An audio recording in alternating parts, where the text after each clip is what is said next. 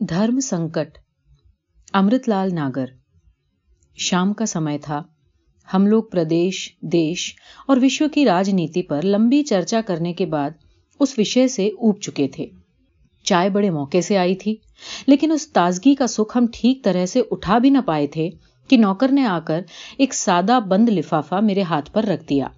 میں نے کھول کر دیکھا، سامنے والے پڑوسی رائے بہادر گرراج کرشن کا پتر تھا۔ کانپتے ہاتھوں ان مل اکشروں اور ٹیڑھی پنکتوں میں لکھا تھا۔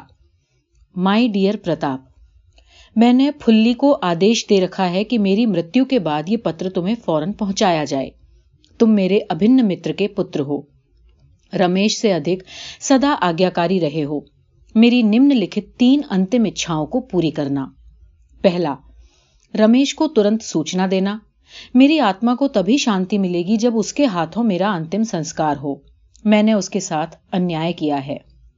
دوسرا، پھلی کو میں نے پانچ ہزار روپے دیے ہیں اور پانچ پانچ سو روپے باقی چاروں نوکروں کو۔ نوٹ میرے تکیے میں روئی کی پرت کے اندر ہے، اسی میں وسیعت اور تجوری کی چابی بھی ہے۔ گھر میں کسی کو یہ رہسیہ نہیں معلوم۔ تکیا آپ فوراً اپنے قبضے میں کر لینا۔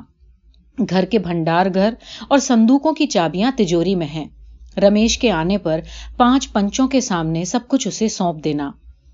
تیسرا، میں نے اپنی وسیعت میں یہ شرط رکھی ہے کہ میری پتنی اگر مجھے معاف کر دے، اور غلط ہی صحیح، مگر جو پتیورت اس پر آن پڑا ہے، اسے سادھ کر، رمیش کو چھوڑ کر با عزت یہاں رہے، تو یہ مکان اور دس ہزار روپیہ اسے دے دیا جائے۔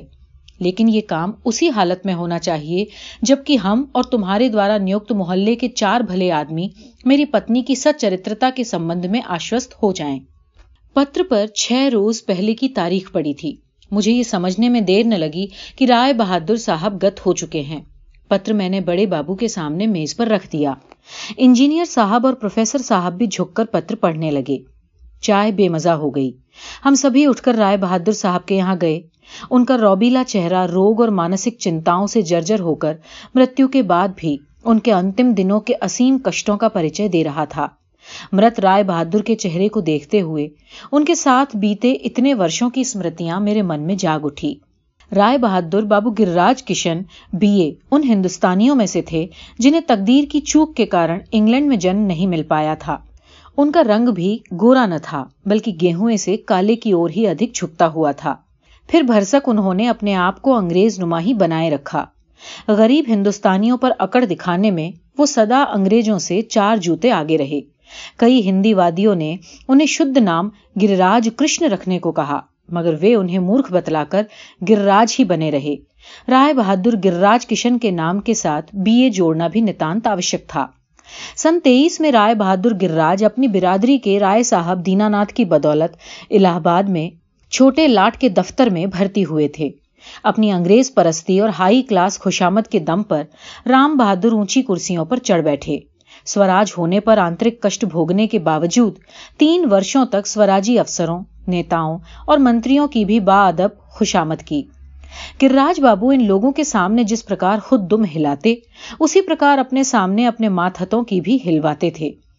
آزادی کے بعد بھی دفتر میں اپنا بھلا چاہنے والے کوئی بابو ان کے آگے ہندی کا ایک شبد نہیں بول سکتے تھے اور گھر کے لیے بھی یہی مشہور تھا کہ رائے بہادر کی بھینس تک انگریزی میں ڈکارتی ہے۔ اگر کوئی کسر تھی تو وہ یہ کہ لیڈی گرراج کے واسطے انگریزی کا کریا اکشر بھی بھینس برابر تھا۔ رائے بہادر گرراج پہلی لڑائی کے زمانے کے ماڈرن آدمی تھے۔ صبح آنکھ کھلتے ہی گھنٹی بجاتے، سفید کوٹ، پتلون اور صافے سے لیس پھلی آیا کا لڑکا گھسیٹے چھوٹی حاضری لے کر حاضر ہوتا۔ ٹھیک آٹھ بجے بڑی حاضری پر بیٹھتے، بیٹی بیٹا ساتھ ہوتے۔ پر لیڈی گراج انڈا بسکٹ سماج میں کبھی نہ بیٹھی۔ پرم کٹر چھوت پاک والی نہ ہوتے ہوئے بھی ماس مچھلی سے انہیں پرہیز تھا۔ بشیرت چپراسی کے باپ منع باورچی کو ہفتے میں دو دن ڈیوٹی دینی پڑتی تھی۔ گھر کے نیچلے حصے میں ولایتی رسوئی تھی۔ ایک طرح سے یہ کہنا چاہیے کہ نیچے کا پورا گھر ہی ولایتی تھا۔ وہاں لیڈی گراج کے بجائے پھلی آیا کا سامراجیہ تھا۔ پھلی پہلے انگریزی کوٹھیوں میں کام کرتی تھی۔ انگریزی ڈھنگ سے ہندوستانی بولتی تھی۔ انگریزی گھر کے قاعدے جانتی تھی۔ چھوٹی بڑی حاضری، لنچ، ڈنر، چائے، سب کا سمے سادتی تھی۔ اس لیے گرراج بابو کے بابو نیم سے دو پیک کھانے سے پہلے چسکیوں میں مریادہ کیا کرتے تھے۔ پھلی اس کا انتظام بھی بخوبی کرتی تھی۔ اس لیے عام طور پر مذاق مذاق میں ہی یہ مشہور ہو گیا تھا کہ رائے بہادر صاحب سے کوئی کام کروانے کے واسطے بجائے لیڈی گرراج کے لیڈی پھلی کی سفارش زیادہ پر اثر ہوتی ہے۔ ویسے راج بہادر گرراج میں کسی بھی پرکار کا کوئی عیب یا بات دیکھی سنی نہیں گئی۔ اگر عیب تھا تو یہی کہ وہ ماڈرن تھے۔ چرٹ منہ میں لگائے بغیر وہ بات نہیں کر پاتے تھے۔ اگر کوئی ہندی سبھا کا چندہ مانگنے آئے تو اس سے اکڑ کر کہتے تھے کہ ماڈرن زمانے میں گوارو بھاشاؤں کا ادھار کرنا حماقت کی بات ہے۔ دھرم کے سمبند میں پہلے تو وہ یہ کہا کرتے تھے کہ یہ ڈھونگ اور پاگل پن کی وستو ہے، مگر بعد میں اسے انڈین کلچر کا ایک سناتن روپ مان کر سہن کر جاتے۔ گرراج صاحب تھوڑا بہت لینے دینے کا کام کرتے تھے اور اسی کی بدولت انہوں نے حیثیت بھی بنائی۔ اچھا ماڈرن ڈھنگ کا مکان بنوایا اور اس کا نام دی نائٹینگل رکھا گیا۔ موٹر خریدی، سدا دو چار نوکر پالے۔ گھر سے لے کر دفتر تک گھڑی ساتھ کر سب سے ڈیوٹی کروائی۔ پتنی کو بھی ملنے کے واسطے پھلی کے دوارا ان سے اپوائنٹمنٹ لینا پڑتا تھا۔ لیڈی گرراج اس سے جل پھک گئی کہ میں پھلی سے بھی گئی بیتی ہو گئی۔ لیڈی گرراج نے اپنے پھوہڑ پن میں ان کے اوپر ایک بہت بڑا لانچھن لگا دیا۔ رائے بہادر صاحب سدھانت تہ اور سوبھاؤ تہ اویدھ رشتوں سے نفرت کرتے تھے۔ اس لیے اپنی پتنی کے دوارا جھوٹا لانچھن لگائے جانے کے بعد پھر انہوں نے کبھی اس کا منہ نہ دیکھا۔ بڑی لڑکی کے وواہ کے اوسر پر انہوں نے کنیا دان اس لیے سوئم نہ کیا کہ انہیں پوجا کے پٹرے پر اپنی پتنی کے ساتھ بیٹھنا پڑتا۔ اس کے بعد دو ورش میں لیڈی گرراج گھل گھل کر مر گئی۔ مگر مری بھی تو نیتی کے ساتھ شڑینتر کر کے ٹھیک ان کے ریٹائر ہونے کے دن۔ رائے بہادر گرراج کو بہت شکایت ہوئی۔ اپنے بیٹے بیٹی سے کہا، تمہاری ممی کو کبھی ٹائم کا سینس ہی نہیں رہا۔ اگر مرنا ہی تھا تو کل صبح مر جاتی، پرسوں صبح مر سکتی تھی آج شام کو دفتر میں میری فیئر ویل پارٹی ہو جانے کے بعد کبھی بھی مر سکتی تھی۔ زندگی میں ایڈریس پانے کا یہ پہلا موقع آیا تھا، سو اس طرح برباد کر دیا۔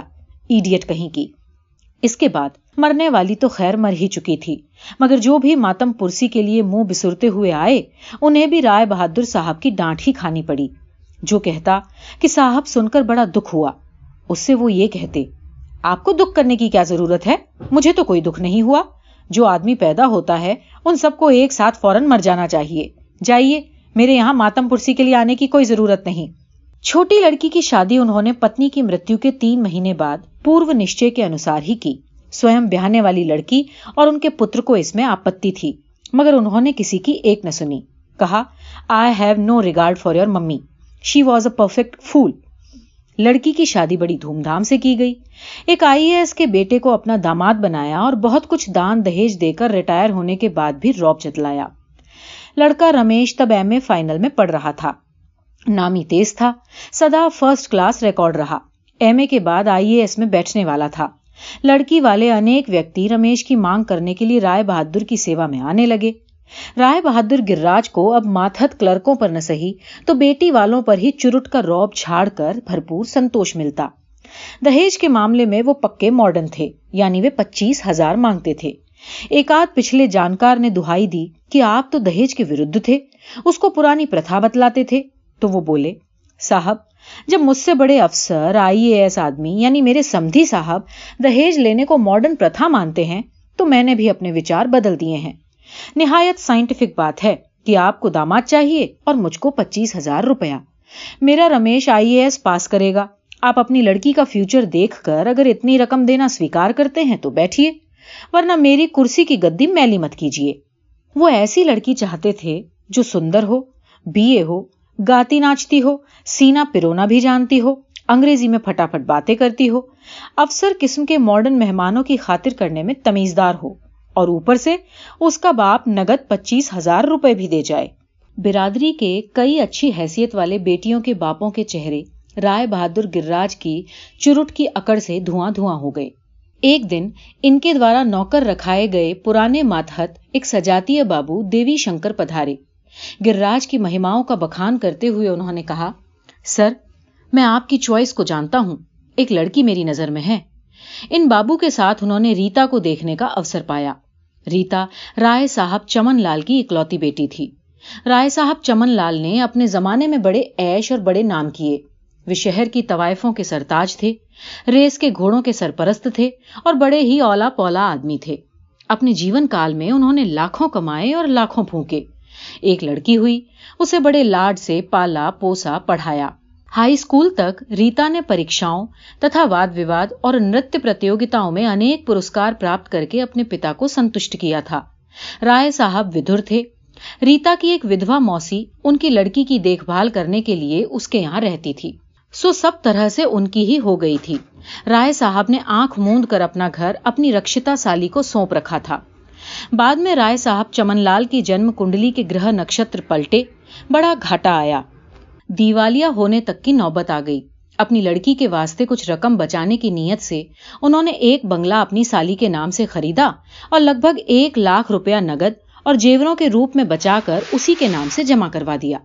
پھر رائے صاحب دیوالیا ہو گئے اور جس دن انہیں اپنی محل نما کوٹھی سدا کے لیے چھوڑنی پڑی، اس دن انہوں نے گہرے نشے میں اپنی کنپٹی پر ریوالور رکھ کر اپنی اہ لیلا سماپت کر دی۔ رائے صاحب کی مرتیو کے بعد موسی سیانی ہو گئی۔ اور ریتا اناتھ لڑکی دیکھنے گئے تو اس کی دو چوٹیوں میں تتلیوں جیسی ربن دیکھ کر رائے بہادر صاحب کے پینشن پراپت جیون میں نئی رس کی گلابی آ گئی۔ انیک ورشوں کا سویا ہوا ماڈرن پتنی کا ابھاؤ جاگا۔ لڑکی ریتا بات چیت میں تیز، آنکھیں نچانے میں باکمال اور ہنسنے میں بجلی تھی۔ دیکھ کر لوٹے تو راستے میں دیوی شنکر سے بولے، لڑکی تو اچھی ہے۔ اور دہیز کا بھی مجھے کچھ خاص شوق نہیں کیونکہ تم تو جانتے ہو کہ ان سب معاملوں میں میں بڑا ماڈرن ہوں۔ خالی ایک پریوجن ہے کہ کیا نام کے؟ آئی I مین mean, تمہارا کیا خیال ہے دیوی شنکر؟ ابھی تو میں بھی شادی کر سکتا ہوں۔ دیوی شنکر رائے بہادر کو گھورنے لگے۔ منہ پر خوشامت سے ہاں کے بجائے نہ بھلا کیوں کہتے؟ موسی کے لیے اس سے بڑھ کر کوئی شبھ سمواد ہو ہی نہیں سکتا تھا۔ اٹھارہ ورش کی آیو کی ریتا چھپن ورشیہ رائے بہادر گرراج کشن کی پتنی بنی اور اس کے بعد کی تمام باتیں اپنے کرم میں بڑھتی گئیں۔ ریتا نے پرتھم دن سے ہی اپنے پتی کے ساتھ کوئی سمبند نہ رکھا۔ ہٹ پوروک اپنے کمرے کے اندر بند رہی۔ رائے بہادر روپے، پیسے، گہنے اور کئی طرح سے خوشامدوں کی بڑی بڑی نمائشیں لگا کر ہار گئے۔ پھر ایک دن پھلی نے بتایا کہ رمیش اور ریتا رائے بہادر دوارا استھاپت سمبند کو بھول کر پرسپر نیا سمبند استھاپت کر رہے ہیں۔ رائے بہادر آگ ہو گئے رمیش تب ایم اے کے انتم ورش میں پڑھ رہا تھا۔ پتا نے کرودھ کے اندھکار میں اس پر پرہار کیا اور اسے گھر سے نکال دیا۔ ریتا، تب بھی ان کی نہ ہوئی۔ رمیش کو دو مہینے بعد ہی دلی میں نوکری مل گئی اور اس کے مہینے بھر بعد ہی ریتا رائے بہادر کے گھر سے غائب ہو کر دلی پہنچ گئی۔ جانے سے پورو وہ ایک البیلا کام کر گئی۔ محلے کے پچاس گھروں میں ہر پتے پر ان کا لکھا پوسٹ کارڈ اس کے غائب ہونے کے دوسرے ہی دن پہلی ڈاک سے پہنچا۔ اس میں ماتر اتنا ہی لکھا تھا، بابو گرراج کرشن نے مجھے زبردستی اپنی پتنی بنایا تھا، مگر میں نے انہیں کبھی اپنا پتی نہیں مانا اور نہ ہی اپنا دھرم ہی دیا۔ وواہ سے پہلے مجھے بتلایا گیا تھا کہ میں ان کے پتر کو بیاہ ہی جاؤں گی۔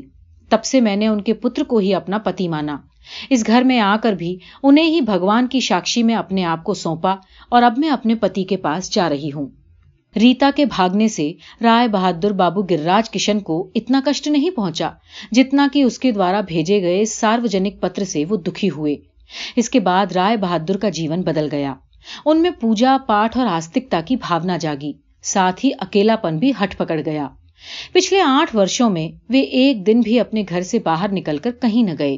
لین دین کا کام کرتے تھے، دھیرے دھیرے وہ بھی سماپت کر دیا۔ محلے میں انہوں نے کسی سے بھی کوئی سمپرک نہ رکھا۔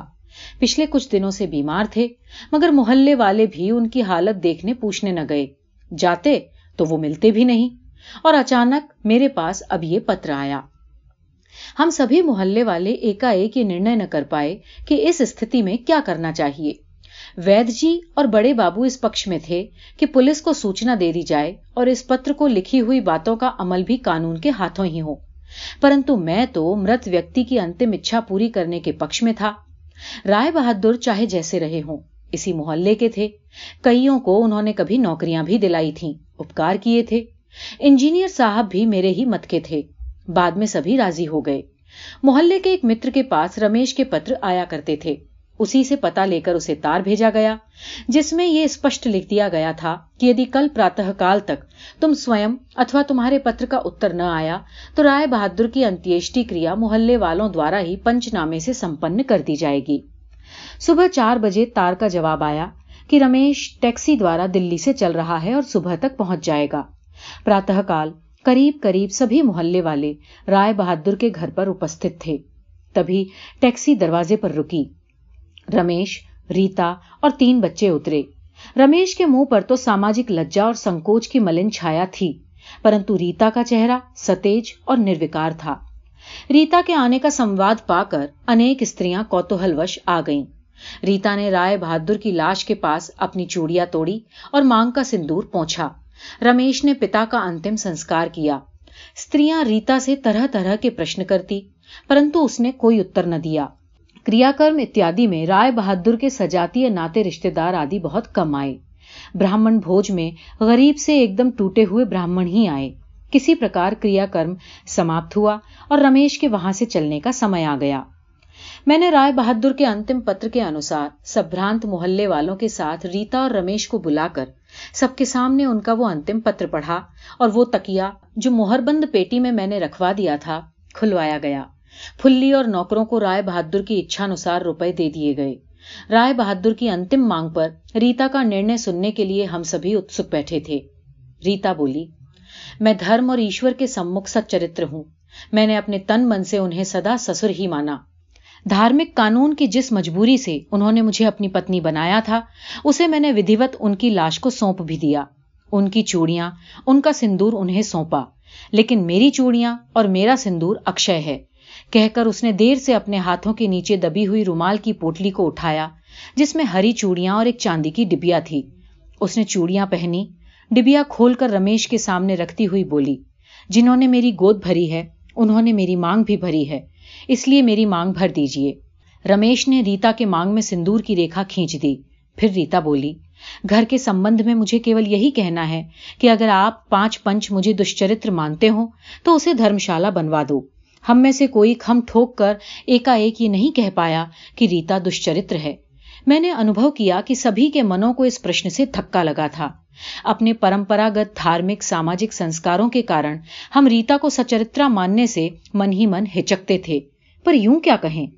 ریتا ہماری ہچک پر ایک بار کہہ کر اٹھ گئی۔ اس نے کہا، مجھے رائے بہادر صاحب کا گھر اور دس ہزار روپے پانے کی اچھا نہیں۔ میرے پتی نے مجھے سہاگ کی چھاؤں دے رکھی ہے۔ لیکن میں آپ کے سامنے کسوٹی رکھتی ہوں۔ بولیے، گھر کس کا ہے؟ گھر کو چھوڑ کر باقی سب سامان کے ساتھ رمیش، ریتا اور ان کے بچے دلی چلے گئے۔ ہم میں سے ابھی تک کوئی نرنے نہیں کر پایا۔ گھر کی چابی میرے پاس ہے۔